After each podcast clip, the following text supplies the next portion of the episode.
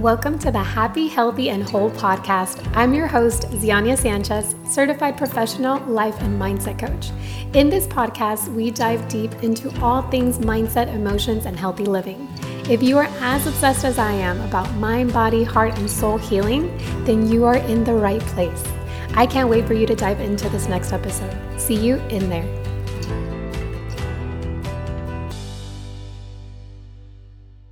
Hello and welcome back, my beautiful friend. I know I always say this, but thank you so much for being here. I feel very grateful that you come back and you keep on tuning in and listening to more. So, thank you, thank you, thank you.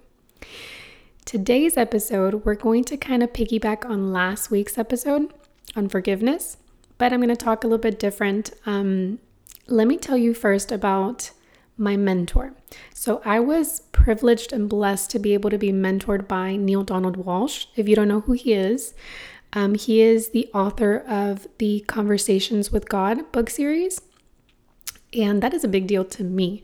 But um, whenever we would be on our Zoom calls and we would have our meetings, and I would talk to him about a situation where I felt like I wronged somebody or somebody wronged me, he would al- he would always go back and say, Zianya, remember, remember the story of the little soul in the sun. And so I wanted to read to you that story, and then we'll come back whenever I'm done and talk about it. So let's begin. The Little Soul in the Sun, Part 1. There once was a soul who knew itself to be light. This was a new soul, and so anxious for experience. I am the light, it said. I am the light. Yet all the knowing of it and all the saying of it could not substitute for the experience of it. And in the realm from which the soul emerged, there was nothing but the light. Every soul was grand, and every soul was magnificent, and every soul shone with brilliance of God's awesome light. So the little soul was as a candle in the sun. In the midst of the greatest light of which it was part, it could not see itself nor experience itself as who and what it really is. Now it came to pass that this soul yearned and yearned to know itself. So great was his yearning that God one day said, Do you know, little one, what you must do to satisfy this yearning of yours? Oh, what, God, what? I'll do anything, the little soul said. You must separate yourself from the rest of us. God answered. And then you must call upon yourself the darkness. What is the darkness, O Holy One? the little soul asked. That which you are not, God replied, and the soul understood. And so this the soul did, removing itself from the all, going even unto another realm. And in this realm, the soul had the power to call into its experience all sorts of darkness. And this it did. Yet in the midst of all the darkness did it cry out, Father, Father, why hast thou forsaken me? God replied, Even as have you in your blackest times, yet I have never forsaken you, for stand by you always, rem- ready to remind you of who you really are, ready always ready to call you home. Therefore, be a light unto the darkness and curse its not, and forget not who you are in the moment of your encirclement, that which you are not, but do praise the creation even as you seek to change it. And know that what you do in the time of your greatest trial can be the greatest triumph. For the experience you create it is a statement of who you are and who you want to be. Part 2 God said to the little soul, You may choose to be any part of God you wish to be. Your absolute divinity experiencing itself. What aspect of divinity do you now wish to experience as you? You mean I have a choice? asked the little soul. God answered, Yes, you may choose to experience any aspect of divinity in, as, and through you. Okay, said the little soul, then I choose forgiveness. I want to experience myself as the aspect of God called complete forgiveness. Well, this created a little challenge, as you can imagine. There was one, there was no one to forgive. All God had created was perfection and love. No one to forgive? asked the little soul, somewhat incredulously. No one, God repeated. Look around you. Do you see any souls less than perfect, less than wonderful than you? At this, the little soul twirled around and was surprised to see himself surrounded by all the souls in heaven. They had come from far and wide throughout the kingdom because they heard the little soul was having an extraordinary conversation with God. I see none less than less perfect than I, the little soul exclaimed. Who then shall I have to forgive? Just then another soul stepped forward from the crowd. You may forgive me, said the friendly soul. For what? the little soul asked. I will come into your next physical lifetime and do something for you to forgive, replied the little friendly soul. But what?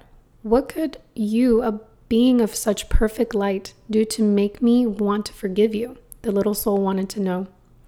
Oh, smiled the friendly soul. I'm sure we can think of something.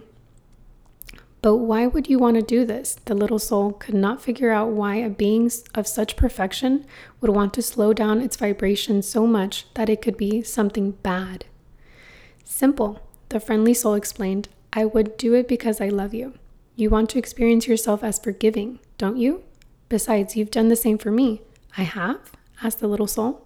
Of course, don't you remember? We've been all of it, you and I. We've been up and the down, the left and the right of it. We've been the here and the there of it, the now and the then of it. We've been the big and the small of it, the male and the female of it, and the good and the bad of it. We've been all of it. And we've been it by agreement, so that each of us might experience ourselves as the grandest part of God. For we have understood that in the absence of that which you are not, that which you are is not. In the absence of cold, you cannot be warm. In the absence of sad, you cannot be happy. Without a thing called evil, the experience you call good cannot exist. If you choose to be a thing, something or someone opposite to that has to show up somewhere in your universe to make that possible. The friendly soul then explained that those people are God's special angels and these conditions God's gifts. I ask only one thing in return, the friendly soul declared. Anything, anything, the little soul cried. He was excited now to know that he could experience every divine aspect of God. He understood now the plan. In the moment that I strike you and smite you, said the friendly soul, in the moment that I do the worst to you that you could ever imagine, in the self same moment, remember who I really am. Oh, I won't forget, promised the little soul. I will see you in the perfection which with which I hold you now, and I will remember who you are always. The end. Ooh. Take a big deep breath in right now with me.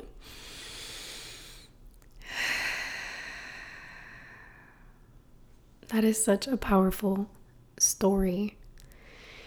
And I want you to just kind of see if we're all perfect beings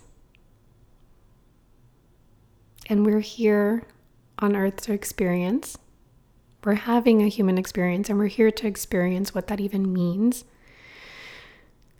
Do you see how everything in our life is perfect? Even the moments where it doesn't seem that life is being fair or that you come to believe that this isn't where you want it to be. Everything is a gift. And I love to kind of see hard moments as gifts and hard, not people, but like situations with others as they are angels sent for me to learn something about it for me to do something about it, for me to evolve or transform more into the person that I want to be. You know, all those divine gifts that we are given with forgiveness, joy, peace, love, understanding, compassion. There's so many aspects and so many things that we get to, you know, practice and grow as thanks to the situations and to the hard moments of our lives. Strength, confidence, well being, health, all these things, our life kind of places situations in our lives. If you want to call it an obstacle, you can, but I choose not to. but they place situations in our life for us to form and transform and mold ourselves into who we truly are. And that, who we truly are, is always our choice. So I invite you, my love, to start seeing situations in your life, people in your life, moments. It's it's even I don't remember who said this, but it's in the in the darkest moments where we have to remember to focus on the light. And so I invite you to focus on the light and to remember to remind yourself who you truly are in every given instance. And that is always your choice. All right.